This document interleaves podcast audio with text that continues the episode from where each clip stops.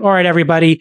The number one most frequent guest on the program is back today. Zach Coelius is here for Ask an Angel. We did it live on YouTube and we got a ton of great questions. Raising money on Zoom post COVID, red flags to consider when reviewing syndicate and startup deals as an investor, and uh, concepts that early in our careers we believed in, but maybe we think differently about now.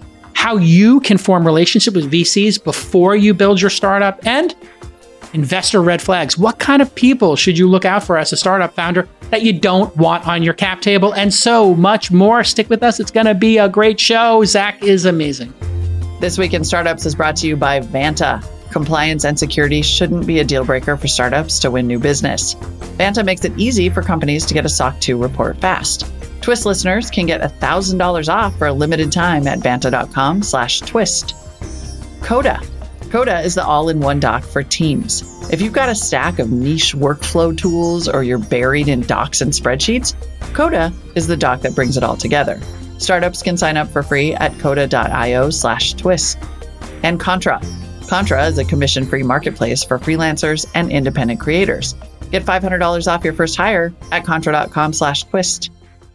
Okay, everybody, we're live on the YouTube right now with Ask an Angel. This is a series uh, that I've been doing for years with my friend Zach Coelius. Who's Zach Coelius?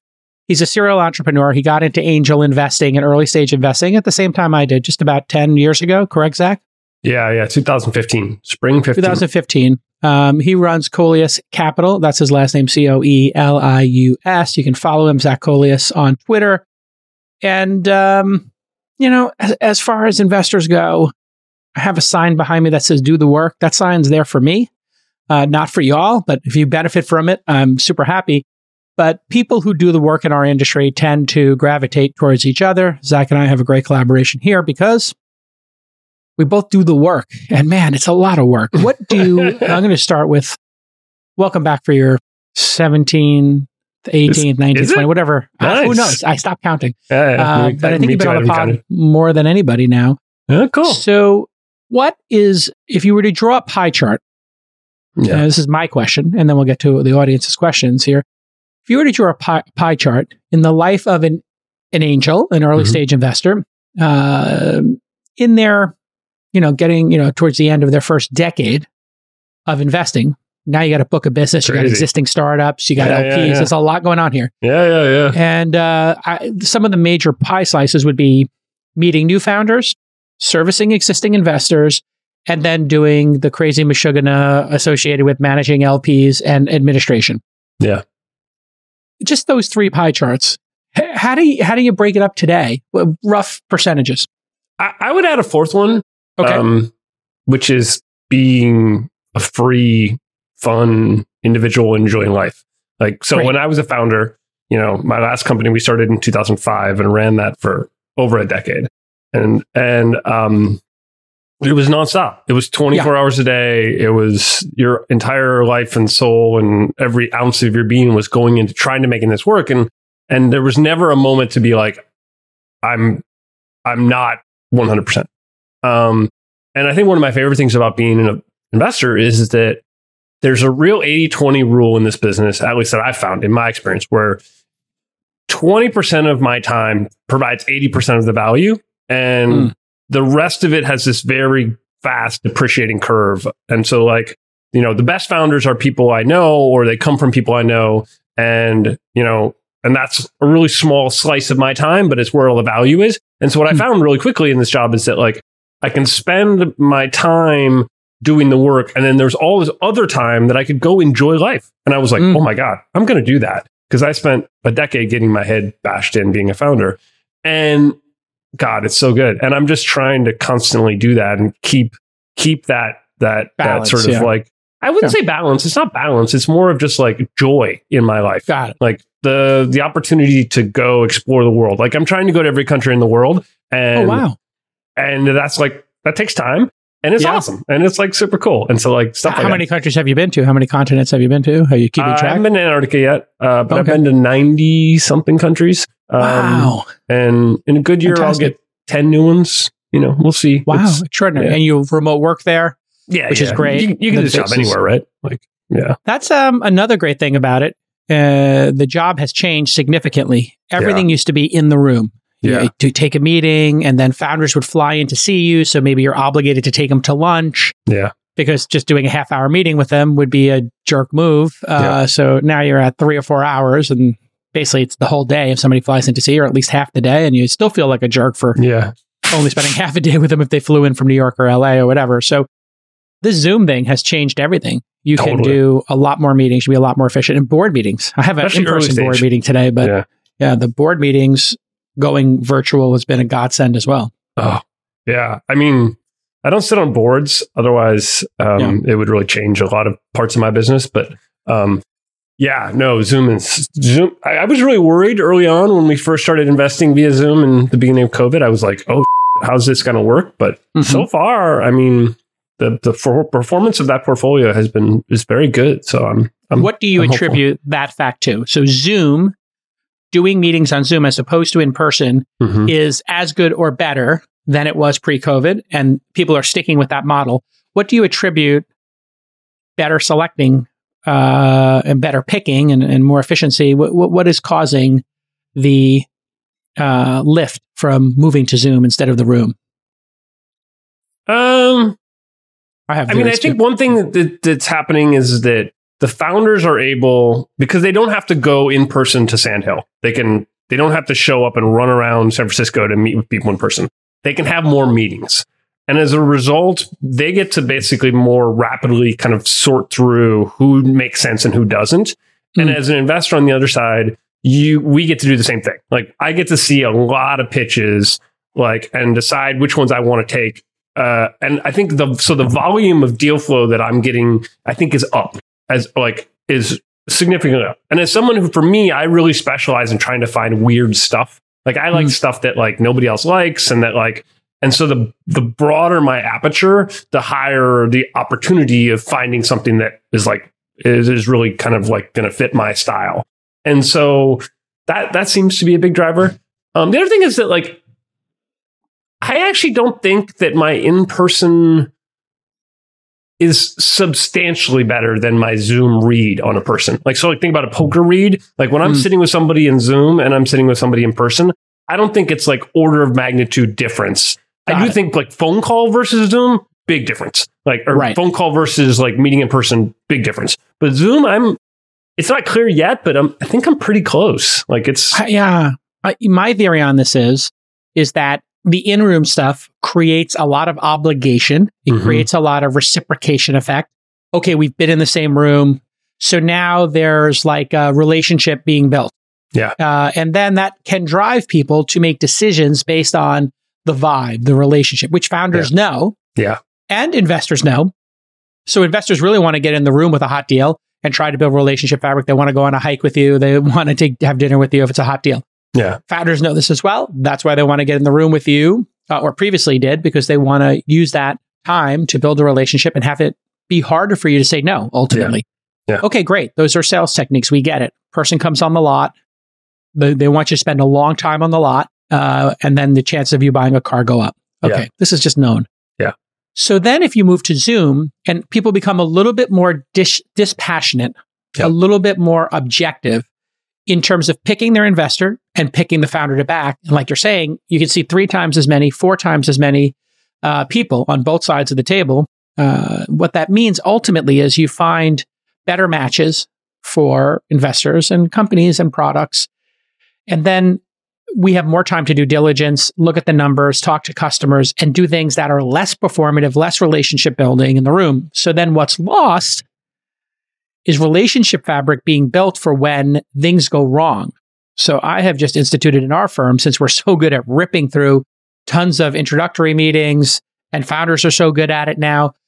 Well, after we make the investment, we realize we haven't spent a lot of time with these founders in a room.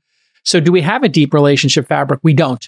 Yeah. And so now. I'm like, okay, more Zooms post investment, more, you know, breaking bread, having a meal. So I'm just starting to think about that a lot more. And I think people should so that when things get hard, you got that relationship fabric to fall back on. So it's uh it's it's really interesting how things have changed.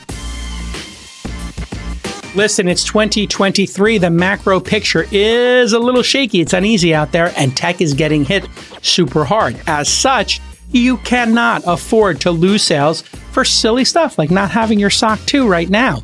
If you are unsure about your SOC 2, you need to check out Vanta. Vanta makes it incredibly easy to get and renew your SOC 2. On average, Vanta customers are SOC 2 compliant in just two to four weeks. Compare that to three to five months without Vanta, huh? And they partner with over two dozen audit firms who have been trained to file SOC 2 reports directly within Vanta. This is a total no brainer. A bunch of my portfolio founders have used Vanta and they've had amazing experiences. And if you don't have SOC 2 compliance, you can't close major customers. One major customer, that could be the difference between your startup thriving or going away. So get it done right now. Vanta's going to give you $1,000 off because you listen to this podcast. Think about it. $1,000 off. Vanta.com slash twist. You got to write that down. Put it in your notes. V-A-N-T-A dot com slash twist for $1,000 off your SOC 2. So servicing new deals versus existing deals. Yeah. Percentage of time. Yeah, yeah, back to your you have a original question. Um, Yeah. So I probably spend third, no more, probably 40 to 50% of my time looking at new stuff. Um, and then I'm probably spending 30 to 40% of my time helping existing companies. And thankfully, the admin stuff is not too bad. It's all Um, been abstracted now. You have service yeah. providers like Yeah. Carta, like uh, AngelList. They've just Yeah. taken all of that back office and made it into a, a product. So Yeah. you don't and I hired someone who's been amazing to like Oh, help me on my, my audit work. Um, Great. And oh god, we're doing the audit this year, and compared to last year, it's like night and day.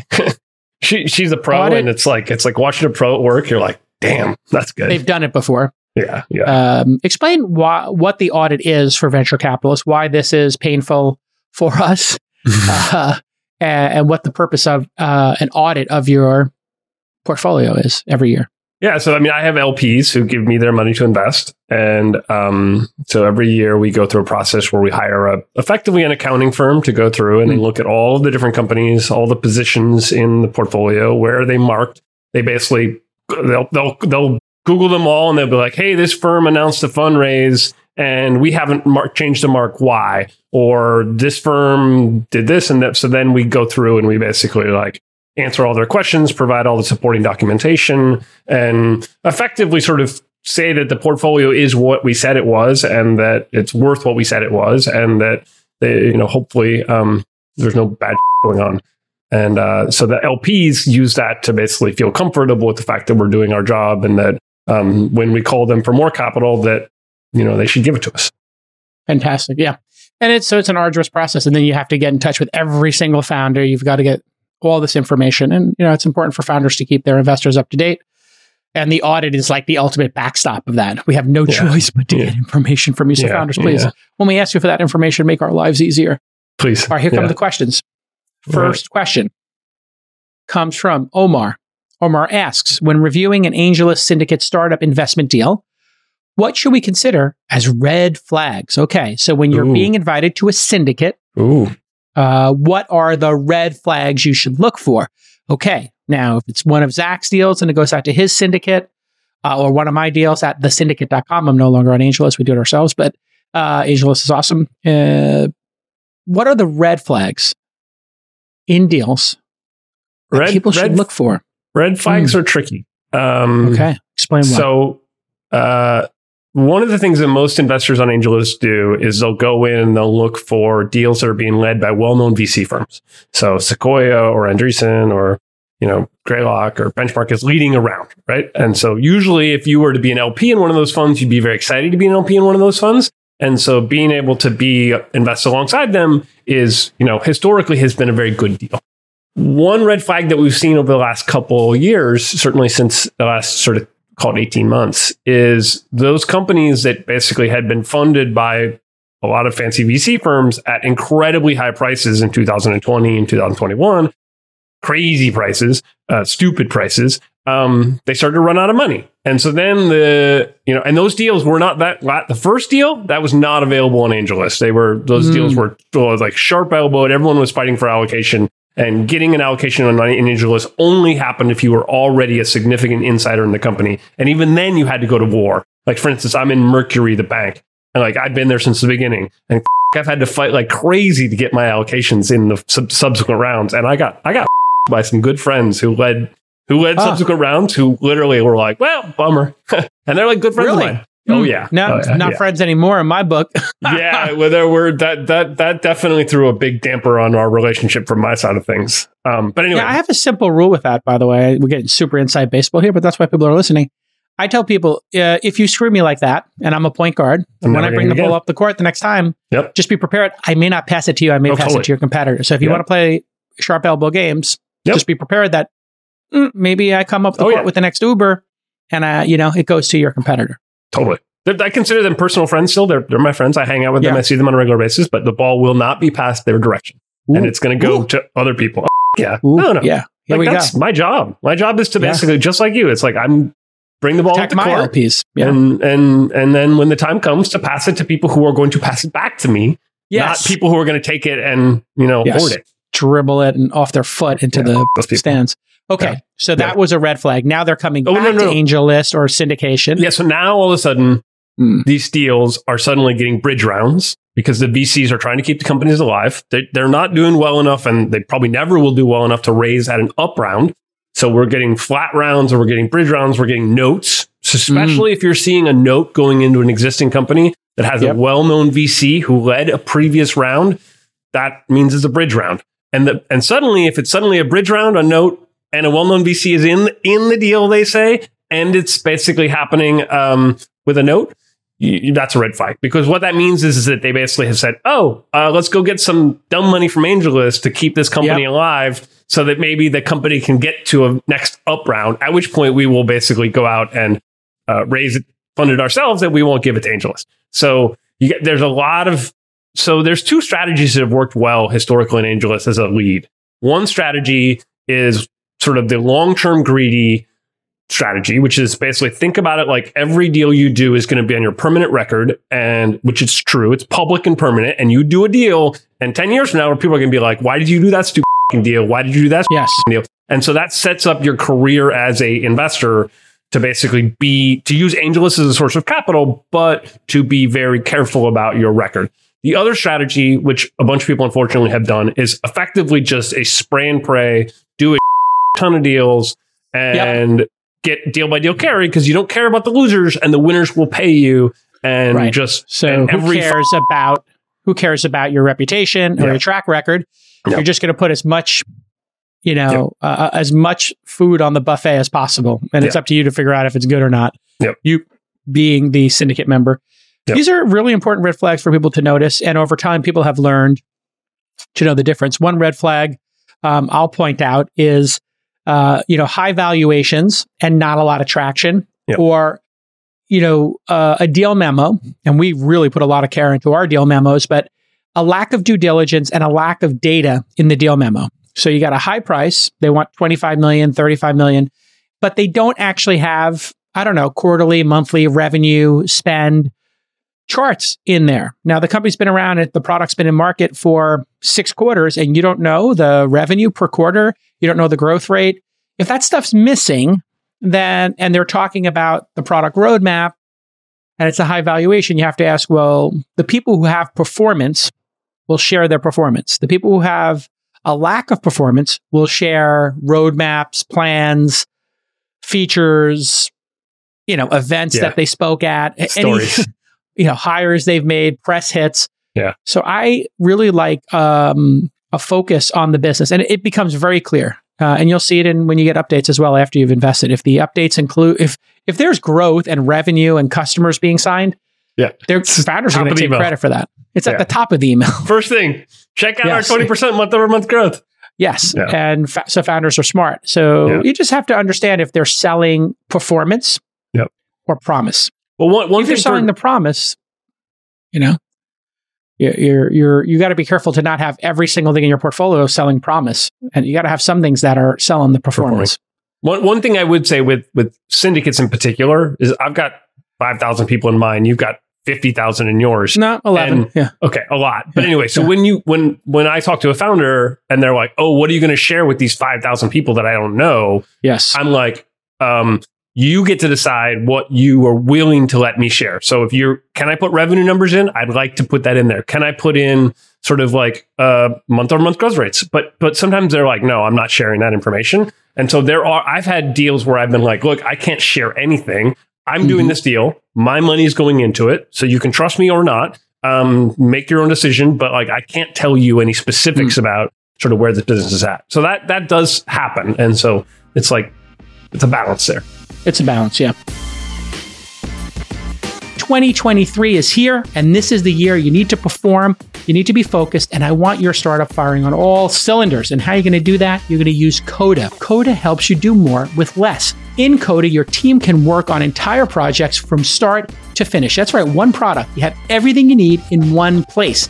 We're in the efficiency revolution. You have to do more with less. And right now is the perfect time for you to jump in and learn about all the amazing features that Coda has. And uh, you know what happens when your work is spread out across a bunch of different tools? Uh, your productivity is going to suck. Coda is the doc that brings it all together. And it's efficient and it's fast. We use Coda at this very podcast to track my J trades. If you just go to jtrading.com it'll take you to a gorgeous Coda page of all my J trades. What an amazing product. It's always advancing. The templates are next level. But here's the important call to action. You can operate and collaborate in one place to get your projects done faster. Take advantage of this special limited time offer just for startups. Sign up today at coda.io slash twist and you will get the $1,000 startup credit on your first statement. That's right. coda.io slash twist for a one $1,000 sign up credit. And this offer is so generous. I want you to take advantage of it right now because I don't know how long this absurdly generous offer from Coda will exist. CODA.io slash twist for $1,000 in sign up credits right now. All right. From the YouTube pre show, people got into the YouTube channel, youtube.com slash this week in. Uh, sign up, hit the bell so you can get notifications when we go live. But somebody asked while the show was up, it leaves the show in the chat room up so you can get the questions in early. For your portfolio founders who raised at the top and have no path to profitability in the short term other than cutting staff, what other options are there besides closing shop? Wow. Uh, what are the options here? Yeah. Uh, you don't have a path to profitability. And uh, yeah. I mean, so I think in today's market, I think there's a couple things going on. Um, this happened to a number of my companies, and I'm we're working through it right now, which is like you you raised you got to a million in revenue. The business was doing really well, and then in 2021, some crazy VC firm came along, and here here's 20 on 100 post, and everyone's like, "Woohoo! 20 million dollars! Yay! We're going to be able to do a lot with that." And now they're at you know a couple million in revenue, uh, a few million in revenue, hopefully. But their the valuation, the multiple that they're seeing in the market is not going to get them an up round. And so then the question then becomes, do you pivot like just change your business entirely, which is dangerous. And I'm in my last business, I did that a number of times, and it's like it's it's a non-trivial thing to do. Do you take more product risk, which I can I'll come back to, or do you basically try to sell or shut down the business? And I my argument for all these founders today is like, look, we seem to be at a step change with AI changing the game on the field in a substantial nonlinear way. So like you can think of sort of like the last decade, the technology is improving over and over and over again, but we haven't had a major step change since mobile.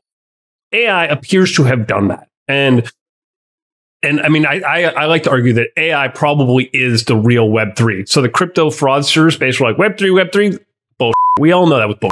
But but yep. AI appears to have totally changed the game. And so I think for a lot of those founders, this is the opportunity to take the capital that they have and this new platform and make a bet on it and s- try to figure out how to basically get a step change in their business. And some of them will succeed and some will fail. So, for instance, in my company, we had raised like a million bucks in 2008 from Reid Hoffman and the Google Analytics founders and all these amazing founders. And we had this business, and literally Lehman happened, and we were like, oh, we're so. And we saw this new technology at that point in time called real time bidding, which is well, we had just gotten started. And we were like, well, let's bet on this thing. If it works, like we'll survive. And if it we're anyway, if it fails, because like yeah. our core business wasn't going to make it through. And so we we bet our entire business on this new protocol and it worked and and that became a success. And so I think AI gives a similar logical decision making. You have to look at the field, the game on the field, as you're saying, and pick a make a plan and execute as well as you can against that plan. And that that does sometimes mean cutting the staff in half, Yep. retreating, and extending the runway. So I literally got an email, third RIF from a startup. They finally got the message. You know, five percent, ten percent, twenty percent RIF. We should have just done a forty percent RIF at the start or whatever it was. And uh, you know, I think they're going to make it. They have you know twelve plus months of runway and they've got a good plan and i think they can get to break even with the money they have but it was literally one year of having Wow. this discussion Wow. and so Wow. they could have made these cuts at the beginning a little more severe and had 24 months of runway but it is what it is sometimes founders are going to take their time on the cuts and um, you know some some individuals do their best work when their back is up against the wall yeah. and that's just human nature you know you like see that down in a poker tournament. Like when I literally feel the best when I'm literally almost dead. I'm like, I got nothing to lose now. I'm just going to start fucking jamming. it is a um, it, it is uh, something that builds your focus. I have to say, when I was doing this skiing, and I, they were like, "You have to get more speed, or you're going to be buried under the snow." and it was a whiteout condition, and my guide, when they got ten p- feet past me, I couldn't see them, and I had to they had to use a whistle, and I had Oh, to follow the whistle, wow. and I was like, you know what? I'm going to just go faster. F it. And if I fall, yeah. I'm going to fall in powder. And literally, I that's when it clicked for me that Nice. speed is your friend in the powder. Except for the one time when it was such whiteout conditions, I didn't see the fact that there was a giant kind of like mogul or just like the whole hill. Just plowed And I hit a mogul. I kid you not. I went five, ten feet in the air. I didn't see it, so I was completely unprepared for it. So now I'm, go- you, you know that thing when you're f- in the air and Yeah. you realize I'm in the air. I'm not going to land on my skis. I'm going to land on my back. And I, I'm like, oh, this is the end of my season moment. Ooh. And I'm in the Howard. air on my back. Uh, and I land on my back. One of the skis pops off. And it was like landing in a pool. I just landed in a five foot bank of snow and I was fine. Yeah. And I was like, oh, wow, this is different. if you do fall, it's not a big deal. Uh, yeah, listen, your mileage may vary, but the point is, uh, sometimes you got to take a leap of faith and you got to go for it. And I think the investors would rather that than you going in a circle. Yeah. Uh, or going so slow down the mountain that you get lost and eaten by wolves. Okay. Yep. From the YouTube live chat, here we go. We're cooking with oil now. From a founder's perspective, what are the red flag personality types to be aware of when courting angel investors, assuming the angel is relatively new? Okay, great. yeah. So, uh, what are red flags with investors? We we see investor bad behavior all the time. Uh, what are some early red flags? I mean, sometimes we see it with co-investors. Uh, Mhm. Who are the people that you should avoid? I think there's two that I'm really scared of, having dealt with them myself a lot. Mm. One is the I'm doing this angel investing thing to get rich. Um, Oh. Folks, they Mhm. tend to be very finance oriented. They're they're going to talk a lot about valuations and portfolio construction Mm. and like and they're they're thinking about it like it's you know they're on Wall Street and they're like they're making bets. Um, unfortunately, those people get impatient very very Ah, rapidly. yes, and this is a business where it's it takes forever and you have to be patient and Mm. forcing things to happen doesn't work in this business and those those folks can become really painful to deal with if if um Okay, they- so category always. one, the impatient folks. yeah, they get rich Uh, they think they're going to get rich doing this that makes them Yes. impatient Yeah. Well, and you know, if you do have that outlook, you better have a get rich slowly and get rich diversified with using the power law. Yeah. And so I think it's fine to have the aspiration to do well investing in this category. You know, that's kind of the point, yeah um, is that you could have outliers, but you better understand that it takes 25 investments and you have to be graceful in failure. I have had a challenge with this in my early years because it would be very frustrating to find out a founder shut the company down three months ago and I've been trying to get updates from them for a year. And yeah they're like, oh, yeah, we shut the company down. I'm like, what? Oh, three months ago. Yeah. What? yeah You didn't even tell me? yeah No, you didn't even try to get a bridge round? Wow. Okay. Interesting. This is the Wild West, folks. And so you just have to be prepared. And I don't know when you first experienced outright fraud or malfeasance in your portfolio. Eh, I didn't experience it for the first 50 investments, but when you hit two or 300, okay, yeah, somebody's going to do something Theranos like, right? And I've had mm, it happen painful. once or twice. oh. We'll find out in the, the second case. So you never know. Um, and it's really hard. Any other archetypes of investors to avoid? Yeah. And then how do I, how do I identify them? I'm not sure how to identify the finance bruh who wants to get rich quick. But yeah, I, just, I would think the number of investments they have and their reputation with other investors, how long they've been doing it, maybe. Yeah, I, I just look, you should always do references on angel investors. It's trivial to do it. It yep. won't take you more than like a few minutes to send out some emails. It, it, like you're going to know yep. people in common with them. Like do do the work. Like yep. like if you're raising money from an investor and you haven't done references on them, you are up. Um. So and mm. you know I've I've had a couple situations where there are people I've worked with who just turn out to really suck and founders call me up and they're like, "Hey," and I'm like, "Run for your life! Don't work with yeah, that person." Exactly. Like, yeah. yeah. Yeah. It is. Uh, I'll give you one uh, while you think of your next one. I got, yeah, um, yeah. The investor who uh, wants to run the company themselves and yep, they have a lot of yep. ideas. Yep. Yep. Uh, is one. And there is a kind of side archetype to this one uh, where they want to send the management team on never ending uh, research projects, analytics. Uh, mm-hmm. so they number one think they can run the company so they're like hey well why don't we do this or you should do this or yeah. you know th- yeah. they're not asking things like have we considered mm-hmm.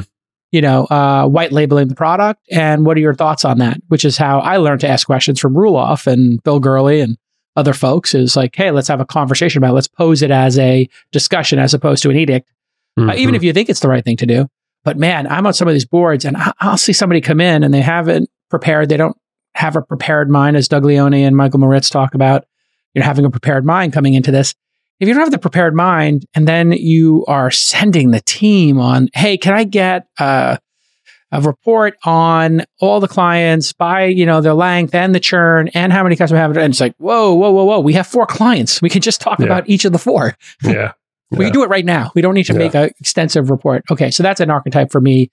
And uh, the way I identify those early is they do they use non-standard documents mm, mm-hmm. and they argue over things that don't matter in those mm-hmm. documents. Mm-hmm. So I try to be standard documents, standard documents. Let's just use the standard documents so we don't have downstream problems yep. where investors are like, "Oh, you did non-standard documents." And even in our side letters, you know, we ask for very simple things. If we own over 5%, maybe we should have a board observer seat. If we over 10%, we should have the option to join the board.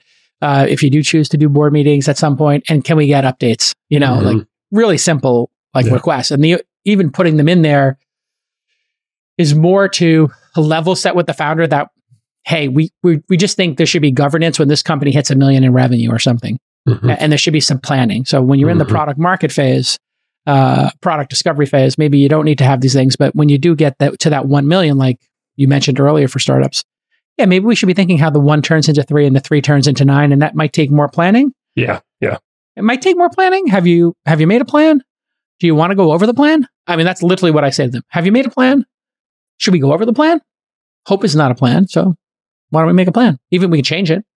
I mean, I literally give all these disclaimers like uh okay, you have any other archetypes? I, yeah, I was actually gonna busybody. T- t- I was the busybody micromanager, usually often like either a former former manager at a corporate. Those are the worst. Like if they're a manager at a corporate, like they're just yeah. used to like like they're used to performative work and mm-hmm. reports and decks and like being the smartest person in the 10 person meeting mm-hmm. because they know mm-hmm. something about the business.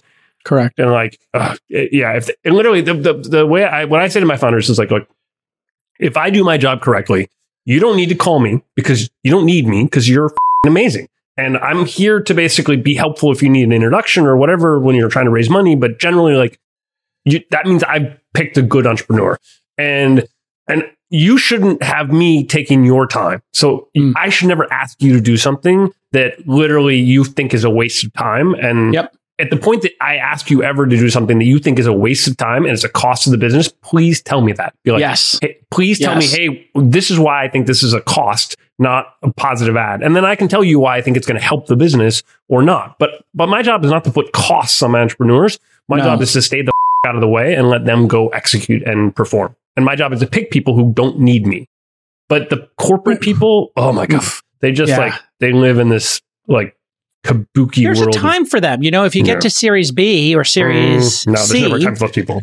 Okay, well, there might be a time for somebody with not the busybody ones, but somebody with deep domain expertise Yeah, in finance. sure.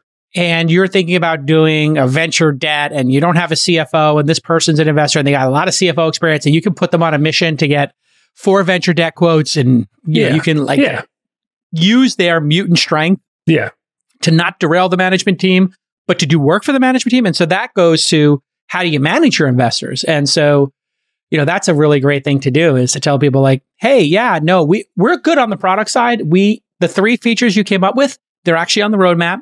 And uh, two of them are low priority. Uh, Mhm. We already talked to our customer, but the one you got there, yeah, that one is high priority. You'll probably see that in Q2 of uh, this year. You know what we could use your help on? Yeah. We really need a CFO. Yeah. Would you be willing to help us find a CFO and maybe do the first round of interviews with 10 of them for an hour each? Yeah, And now all of a sudden that person's like, oh no, I just wanted to throw bombs into the management team to waste time. And I put 50K into the company and now I'm creating 150K in costs. costs. Like, don't be that person. It's hard enough to run these companies. Uh, you know, and if you are going to be that person, you better bring more value than the, the chaos you're causing. Just don't I be think you nailed it. chaotic. You uh, like you nailed it. It's like you got to win the question game with your investors. When they ask you a question, you got to ask them for help. You got to be like, and not help about their question because they're going to run tangent on that. Be like, what's the thing that I can use this person for to actually move the business forward and put the onus back on them. And then Hmm. they can they can their costs can be basically balanced by the value they add. And Right. the the posers they will just run away very rapidly um, when you do that. Yeah, I mean, how can I be helpful is a meme uh, for a reason. Yeah. Some founders do need help. Some founders do not.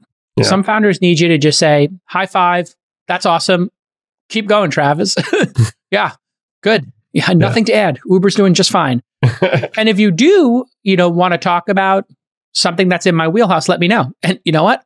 Travis would call me when there was a PR crisis or Yeah. there was the public didn't understand surge pricing or something like that. And we would, you know, a handful of times have a really good talk about communicating surge pricing to the public, you Yeah. know, or, you know, Elon and I, we had a talk because I knew about affiliate programs and uh, I wasn't an investor uh, in Tesla, but uh, he, I helped him architect the um, Referral.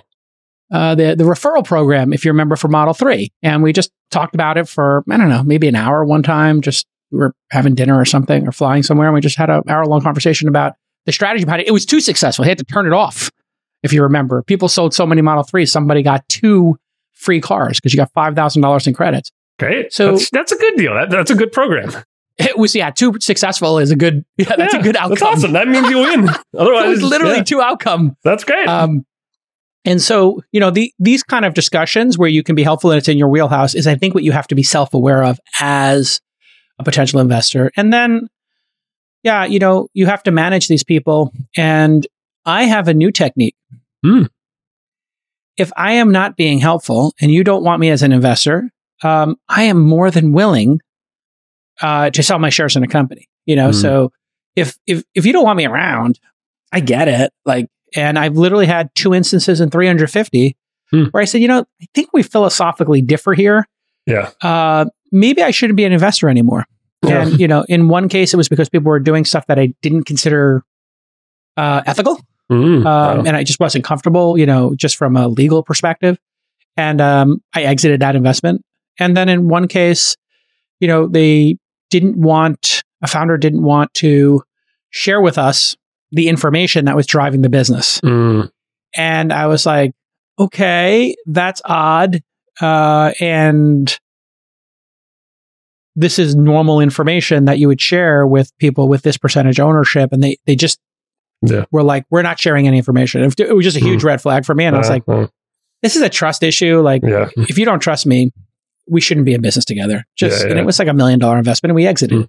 Hmm. So in these situations, I don't, have you ever had that happen where you wrote off an investment? We just saw that with Citizen and Sequoia. There was the FT story Yeah. um, where there's a cram down round. That's not too uncommon. But Yeah. um, have you been in it where you have to separate from the founder and, and how did you handle it?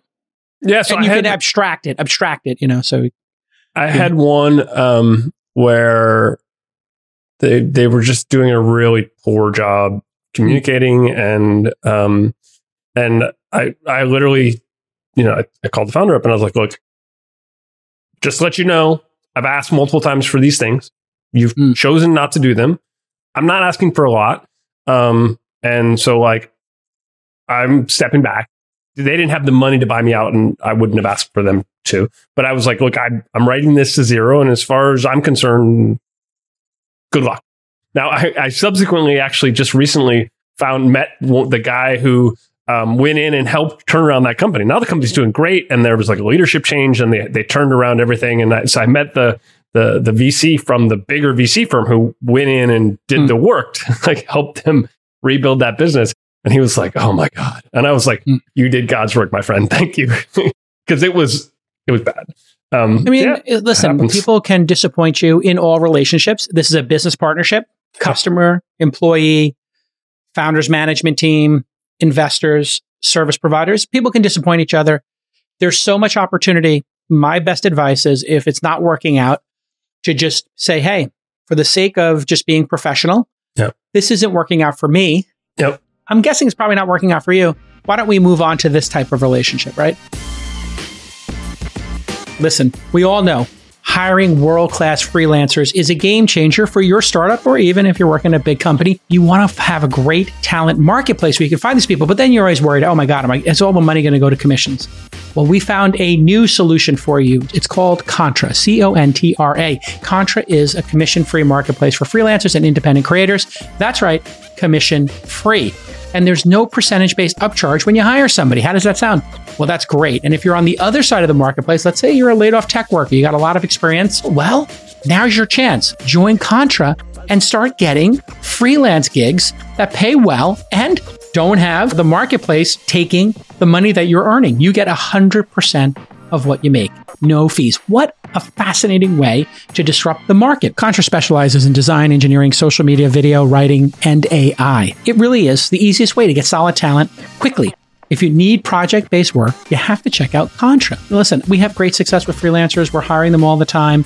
And Contra is the best way to do that. You're going to get $500 off your first hire at contra.com slash twist, C O N T R A dot com slash twist. Think about how much you can get done with $500 worth of designer or developer time. Contra.com slash twist right now. Go get that 500. Okay, from the live chat, Vicky asked, what's a concept you thought was true early in your career and that you followed uh, and that you now think about differently? You have a credo uh, or an assumption, a heuristic, Zach, that you believed early, but you've now changed your mind about or you've evolved on. I don't know. It's a, it's a, it's a really good a question because it makes you question. think. Yeah, I- yeah, one thing that yeah. came to mind was, you know, that I could read founders Mm, uh, like a poker player. mm. And I really thought I, I could look into people's eyes and know if they're going to be a winner or not. Yeah, yeah, And I do think I do that better than the average investor. yeah. But I think that I may have over indexed in my belief of my ability to do that because so much of my deal flow came from my network. Mm, and my network was filled with so many amazing people. So my attribution was early on, look at how great a picker I am. And it was like, yeah, yeah, yeah. yeah. this is like Yeah. things that are floating around your immediate circle. And your immediate circle Yeah. is, well, you know, World people I'm friends with. Yeah. These are all, you Yeah. know, high end entrepreneurs who are doing incredible stuff in the world and capital allocators. Of course, it's going to Yeah. be like high end stuff, right? Yeah. It's like, you know, Bob Dylan's like, wow, you know, I can pick people to sign for my record label who are really smart. It's like, well, just everybody's hanging out with Bob Dylan in the Yeah, 60s, yeah. 70s, and 80s. You know, like they're all in his orbit. So now I have moved to let's look at what the customer has to say in addition to what I think. So, Mm-hmm. Because, and I, I, you know what I'm finding? Frequently, the people, I'm able to read people and how good they are at building a simple product that solves a problem in the world and being obsessed with customers. And then when I talk to customers, it's clear they're obsessed with them and Mhm. it's clear they're building stuff for them. yeah. So here we go, right? That's, Um, yeah. You have any I- you yeah? I've, you know, I've just been continually impressed with just how deep the learning curve is for this business. I mean, capital allocating. It just there's just so much to learn, and I'm learning new stuff every day. And um, you're a decade in, exactly. Yeah, not yeah, counting your entrepreneurial career. I yeah, know, just, and I would, you know, I, you know, I spent I agree with a you. lot of time helping companies raise money and advising and doing this work before I did this work. So it's just it's great. It's it's this the, the self actualization of learning and Mm. becoming better at the job is still very very alive. I think if that ever went away, I would be probably sad, probably just immediately retire. But yeah, no, it's it's really I'm really enjoying it. It's really fun. I'm I, learning. I'm so learning a lot too. One of the recent learnings I had. So I'll rephrase this question: Any recent learnings, or you know, in the last year or two? And one of the recent learnings I'm having is what a profound impact we can have on founders post investment. Uh, and I, I, I think I under indexed to this again, my own ego, thinking I could pick people, and that did work early in my career. But once we pick people, I've realized when we do a great job of teaching them how to do a board meeting, teaching them how to make a two year plan, teaching them um, how to think about customer acquisition, teaching them about accounting, silly Mhm, stuff or mhm, seemingly silly mhm. stuff. But founders don't know accounting necessarily. They haven't done accrual versus, you know, Yeah. uh, cash based accounting. These are concepts that they may just not, not have run into yet. Um, and so getting them focused on things that can build a stable, scalable business, I was like, yeah, everybody will figure that out. But sometimes they figure it out and it takes them a year, and we could have them figure it out in 10 days with the help of a service provider, with the help of another founder. And so that I underestimated and maybe under indexed on as well. So I'm really thinking about supporting the founders post investment a bit more and then identifying, hey, where where is it where is the zone of excellence for this founder and where are their blind spots? And so Mhm. my ability to say this founder is so good at product, but they're not good at hiring and and finding, you know, people that'll level them up. Oh, this person's great at hiring incredible people and spending money. They're just not focused on the customer or Yeah, whatever it is, right? And that, that's something where every time we invest more in it, we see greater outcomes. So, Mm. you know, they, they get to their next round of funding. So I, I've just been thinking about that. And then also as your portfolio gets larger, identifying when the inflection point is. Mm, And that's something I'm really starting to study. mhm. And I have a new rule. Mm. It's 40K a month in revenue. Okay, all right. That's when you. That's That's, when when my inflection eyes point go- is for you. Yeah. Cause I, here's the thing. Can't be my mistake. Yeah, when you hit 500k a rep, t- 5 10 15 20k yeah, you know you could just get one customer you could get a whatever you know you get a little bit of traction maybe you're spending $2 to make one you know it's just in an early stage startup it's a sign of life hmm but yeah. but when they it get could to your friends doing that. yeah, Yeah. it could be all Yeah. kinds of things happening um, you know people just trying a product but it just doesn't have market pull Yeah. when i see them hit that 40k a month i times it by 12 hits 500 i'm like yeah they figured something out That's where you get excited. All right. And then, Mm. and then I say, hey, you, should we have a board meeting? Maybe make a plan and see if we can triple it. yeah, yeah, yeah. And people are like, yeah, you know, I was told don't do board meetings until Series A or whatever. I'm like, yeah, but you got 500K and you want a Series A. Do you want to make a plan to get it to 1.5? Because if you get to 1.5, you're going to get a Series A. Yeah. At 500K, you're not, Yeah, in all likelihood. yeah. Not right. Not not these days. I don't think so. I think I think the bogey. What do you think the bogey is now to, you know, lock in a Series A I revenue mean, wise? three x plus annual growth. You know, Mm, uh, over a million in ARR. That's I think There that's go, lock in. Like when you start to ha- and and not being in a crowded category that's full of a bunch of and actually Ah. having a viable path to being a big business. All the things that are normal, but a lot of people seem to forget. Um, yeah, you got Okay, Emmett has a question. Would you recommend building the re- relationships with VCs and angels months before deciding to build a product or company? How would you go about doing that? So sure, yeah, like if if you have a natural way to build relationships with VCs, natural meaning you do the things that they enjoy doing and you get to hang out with them not in a professional transactional setting, but in a you know, you kiteboard with them, you ski with them, you hike with them, you cook with them, you do yoga with them, whatever these things are.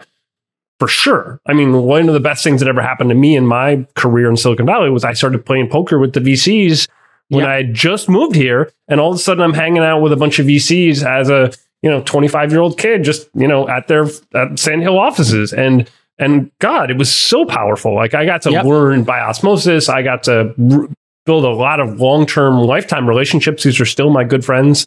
That's, yeah, if there's a way to do that, it's the superpower. You should, you should totally. latch into that. But, but the way not to do it is to say, can I get your feedback on my ideas? Yeah. Because if they're doing well, they're just like, well, just go build something and then let's talk about what you built. This is not my yeah. idea to help you come up with an idea. This, this ideation obsession, it's like, um, it, I, I feel like when you're in that ideation phase, that's up to you. Like, yeah. y- unless you have a great relationship with the person, you're at the poker table anyway, and you're, or you're, you're kiteboarding and you're, you know, drinking some coconut water on the beach and you got nothing to talk about anyway. You're like, I've been thinking about AI. I wonder if it would apply to sports in yeah. some way. And you could have a brainstorm there but the activity is first and this is second. I, yeah. You know, can I get coffee with you to go over my ideas is like really no. selfish. Um, it, with a busy person, it just yeah. shows that you're not considering what you talked about, enjoying your life. Maybe they have a family. Maybe they've got obligations. Yep. People get busy when they're older. When you're young, you you have time, not money. Uh, and when you're older, you have money and not time. And so you, you're you you really have to I know people who will just give people an angel investment to get them out of their hair. No, no. Mm-hmm. no I wouldn't that. do that. But like I'm no, just saying, have chance. somebody in their life who's a relationship, and they're like, "Yeah, no, I'll put five k in, you know, whatever. Yeah, yeah. I want to support you, whatever." But yeah, all right, well, Bob one, G, OG Bob. Okay, one thing I would add is Twitter. Yeah. Um, I've oh my God, built, that's great one. Yeah. I've built a lot of relationships with people on Twitter. Um, people who just engage in in my comments and I engage in their comments, and we built a relationship over the years where um, now, if they were to reach out and basically be like, "Hey, I'm starting a company. Here's a deck," I would immediately read that because I've mm. I've built respect for their thinking and the way that they engage and the way that they approach the world as a result of a natural organic Twitter interaction, which yes. which leads to me prioritizing the way that I interact with them when they reach out with a pitch, as opposed to you know the dozens of cold emails I get every day. I mean, I literally go through and just read it really quickly. No, this is not my thing. Yeah. Archive, archive, archive. But if you're yeah. clever, intelligent, eh, maybe on the margins you're a little spicy, but not a jerk. Uh, and you're that reply guy, as they say. It could be a gal, obviously. It could be a they, them. It could be any gender you like, but reply guy kind of rhymes a bit. Uh, the reply guy uh, archetype is a, a, real thing, right? And there are some people who have built massive relationships just replying to people who are powerful and Twitter uniquely allows you to do that. And so keep it intelligent, keep it respectful. Don't be a jerk, but you can be spicy on the margins. Um, that's fine. That'd be funny. Yeah, yeah clever. Yeah. I like I like clever and fascinating. Those are words. If somebody's clever and fascinating, yeah, or insightful. You know, oftentimes insightful, great. If yeah. you basically like you somebody is talking about something there's a thread going on about something and then you're like oh what about this here's another way to think about it here's a link to something interesting you're adding to the conversation like you know i when it, when people do that to me i enjoy reading those things being like oh that's a cool way to change my thinking um, austen allred um, and he wound up getting austen a-u-s-t-e-n he was like a reply guy so go look at his replies from the early days all he did was like when he was building his business is reply reply reply mm-hmm. um, and i think that's and he's got a i'm looking at it right now he's got a quarter million followers so that's wow. a that's a thing that's a thing all right X Ante asks, how hard? Oh, wait, there's one more from Bob G. Bob G asks, Bob G. what startups, OG Bob G is back. What startups that you invested in faced the most difficult early challenges? What did you personally learn from it? Wow. Okay. Good, Zach. You got a. Um, I got anybody. I mean, the God, there's a myriad, right? Like it. Like startups is a rocket ship ride into the walls of your own personal incompetence. And so like whether you're like literally Elon or the the youngest, freshest entrepreneur on the streets, you you go into the market and when you're Elon, day one, it's a multi-billion dollar business and you hire a thousand of the best people in the world, but like your your and because your competence is so high, your bar is so high, you crush, but you will immediately hit your limitations and you will just get your face ripped off. And it will just be a continual process of getting your face ripped off stitching yourself back together, solving the problem, hopefully repeat over and over and over again. And it doesn't matter mm-hmm. where you are in the life cycle as an entrepreneur. And so, I mean, honestly, every company that I've interacted with from start to finish, it's just a never ending series of challenges. And the question is just like, can they work through them? And, Yeah. you know, can, are they good at figuring out who's the right person to ask for help? How do I solve this problem? And then rinse, repeat, rinse, repeat, rinse, repeat. I mean, look at, look at, look at Elon over at Twitter. You have personal experience with that. I mean, God, the guy just, his level of incompetence is way higher than any of us ever, but I mean, he literally just jumped into the shark pit and said, let's go. Like I crazy. mean, I, it's a very astute observation. He's built some of the most legendary companies in the history of commerce, and now he has to do a turnaround oh my with a company that's at scale. Who all hate with- him. And yeah, Crazy. maybe a certain percentage of the people there hate Yeah, capitalism Yeah. and Yeah. profits Yeah. And work. working for a living. and working Yeah. and doing work or coming to an office and doing work. I mean, it is crazy when you think about it. Like a lot of companies got hijacked by the employee base. Uh, Oh, yeah. Google, probably the number one example where, Twitter, yeah. you know, they just all of a sudden the company became a miserable place to work and the people who were running uh, the place and, you know, the, you know, defining the culture are the people who Larry and Sergey would least like to have dinner with or go kiteboarding with or have coffee with. And it's like, how did that happen? You know, and it's like, they need to go in there literally. Uh, and, you know, and Sergey's back in town, according to many reports, hanging out. I don't know if Larry's going to come back, but they need to just start firing people who are not there to do work like Zuckerberg is. And it has to be He's getting it you done. know, uh, the people who want to manage work or, you know, uh, theatrically do work, take credit for workers' work. Yeah. They're going to have to rethink that. And that might mean letting go of people who, yeah, have some amount of notability or notoriety, whatever it is Yeah. inside the organization. But, you know, when you look at what they're actually doing, the output, that's the problem. Um, and I'm pretty happy with myself that I've built organizations, you know, the small ones that I operate, where everybody's actually doing work, uh, not just sitting around taking credit for everybody else's. All right, we'll do a last question here, I think, because we are, and Meta, did you see Meta's doing thousands more layoffs in their efficiency thing? I'm like, whoa, I bought that stock at $94 in my Nice day job. trading. Good job. Uh, it's like, whoa, I don't even know what it's trading at right now. I wonder what Meta's trading at. Let me look it up here. Meta stock. I mean, when are they You're going to trade? an addict. You're an addict.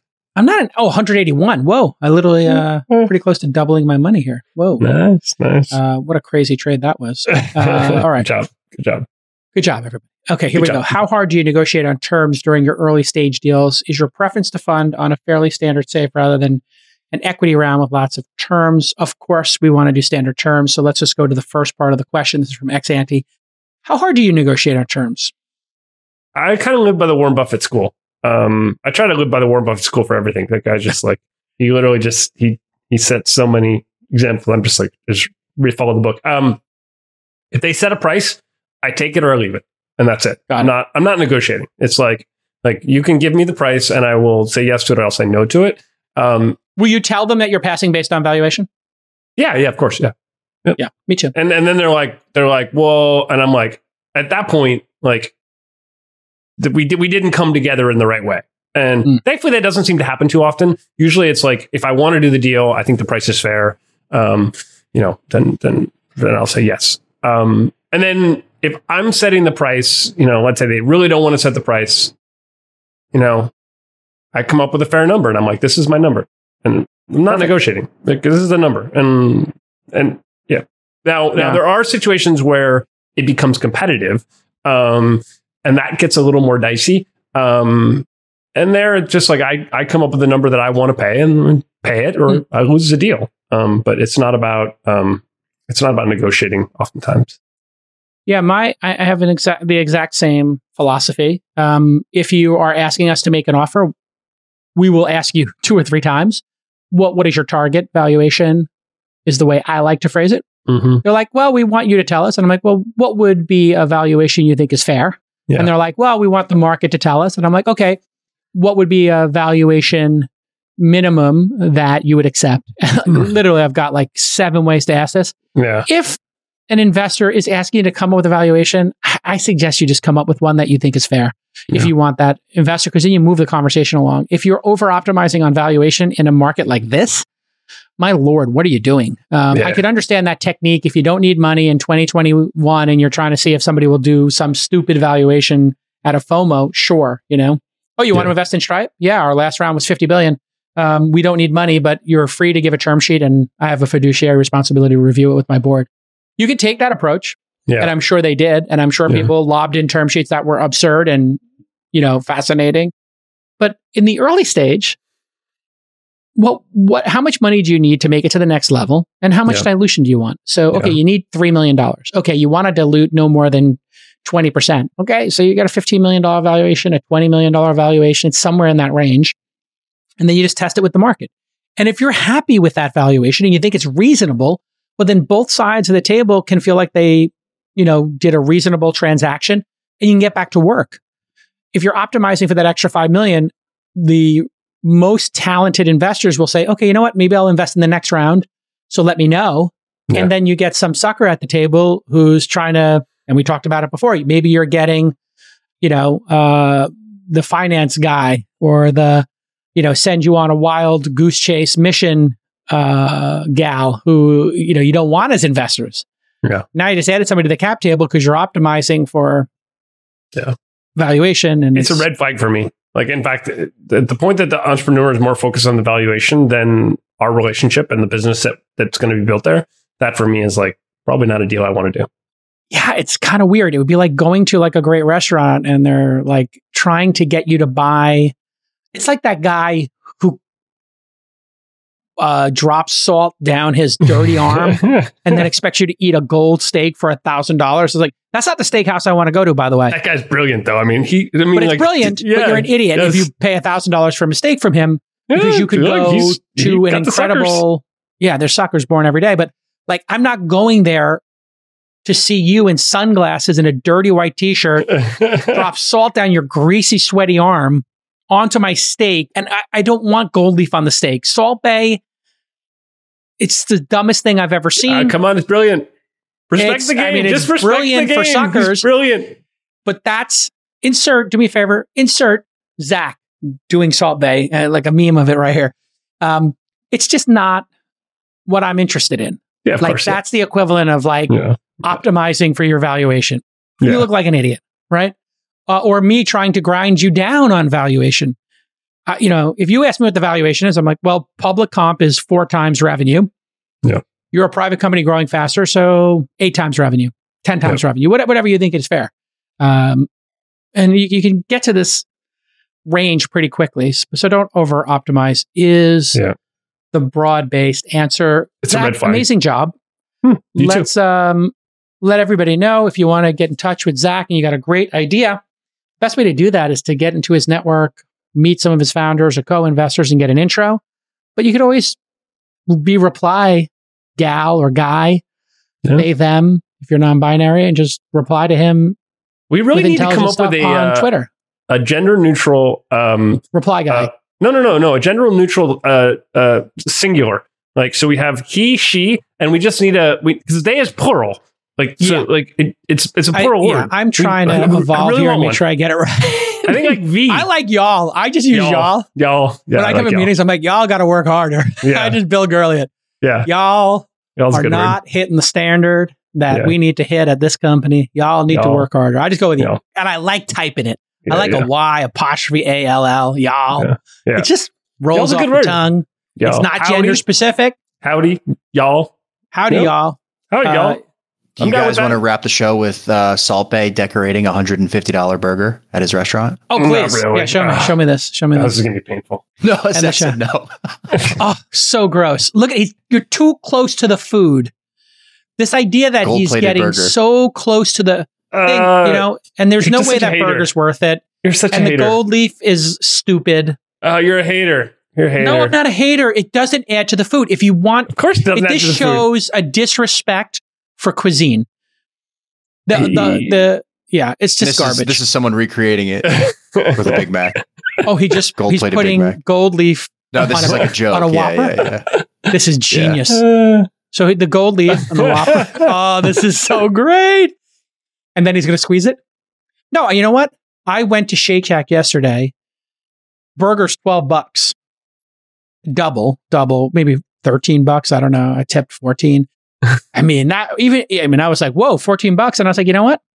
Worth it. It was delicious. I guarantee that truffle burger I had uh, at Shake Shack is better than that monstrosity covered in gold leaf. Just you, you know what? You put Just a gold leaf on a burger. What you're telling me is the burger's not good enough. Respect the game. The man's got game. I mean, I mean, he- maybe he's a performer. he's a performer. I, I think he's a performer, and you know what? That's the point. I'm It's not looking for formative. I'm looking for a great burger, great Yeah. steak. All right, listen, Yeah. great job, that's Zach. all that the media. You too. uh, and uh, just follow Zach Coelius. Interact with him. Go heli skiing with him. Go hella. Actually, it was funny that we were heli skiing with one of the owners of one of the, the football teams, some of the NFL teams. And I didn't Uh-huh. even know until like halfway through, someone was like, Oh, that guy owns this football team. I was like, Oh, that's pretty cool. He's actually a really cool guy. Like, so, um, Uh, yeah, that's like, that's a good way to get tell, to know people. Tell Jed York I said hi. Uh, it wasn't it was Jed Jed, bleep that out. It wasn't Jed York. Okay, bleep it out.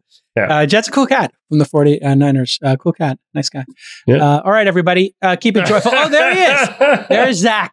Sprinkling that salt on his portfolio there. actually picked a good picture for it. It, like, it's you like look the, great. the- so handsome. I don't. I mean, I don't want to make this a hurrah. I don't want you to call My this week in startups HR, but you look great. Oh, thank you, sir. Yeah. You. Great. Yeah, you know, it's, great. You it's, I. I, uh, um, you know, they use a special facial mister.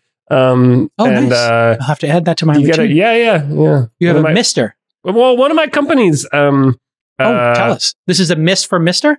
Oh, no, Mr. no, no, Mister? no, no. It's it's way better than that. No, so basically, they Is they it a make, non-gender Mister? no. Come on now, no. So basically, uh, it turns out if you're going to add uh, chemicals to your face, they have to get to Hmm. the pores of your skin, and your skin is Mhm. actually very thick, and it doesn't like things to go into your face. Ah, right. and so you. if you want to look young and healthy and Vibrant. basically you know you want to be um you want to be beautiful um Yes. you've got to basically use nanoparticles to basically add nanoparticles. um, particles.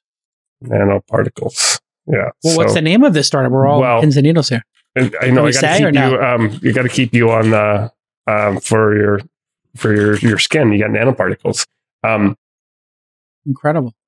um i Is this one of these Korean? Uh, I think it's one of these Korean beauty products. That's No, like no. my wife's Korean, so I, I'm I'm very up on all these. No, no, the company's called Droplette. Um, I don't know about nanoparticles, nor do I know anything about facial stuff. But the founder is amazing, and uh, that she reached out, and I've known her for a long, long time. And and other Right, investors are smart, and so I was like, okay, whatever, I'm along for the ride. And so then I got one, and I started using it, and it makes me look pretty. So awesome. you know, there you have it, drop, folks. Droplette for your skin. Droplette.io. Droplette. Yep. Droplette.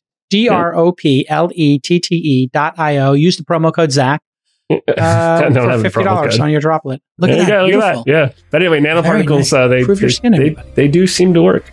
Um, Nano Got to make myself I look like pretty it. for your show, Jason. I got to. I like it. You Your look- unpaid talent has got to look pretty. Absolutely. You look handsome. All right, everybody. We'll see you next Thank time. Bye bye.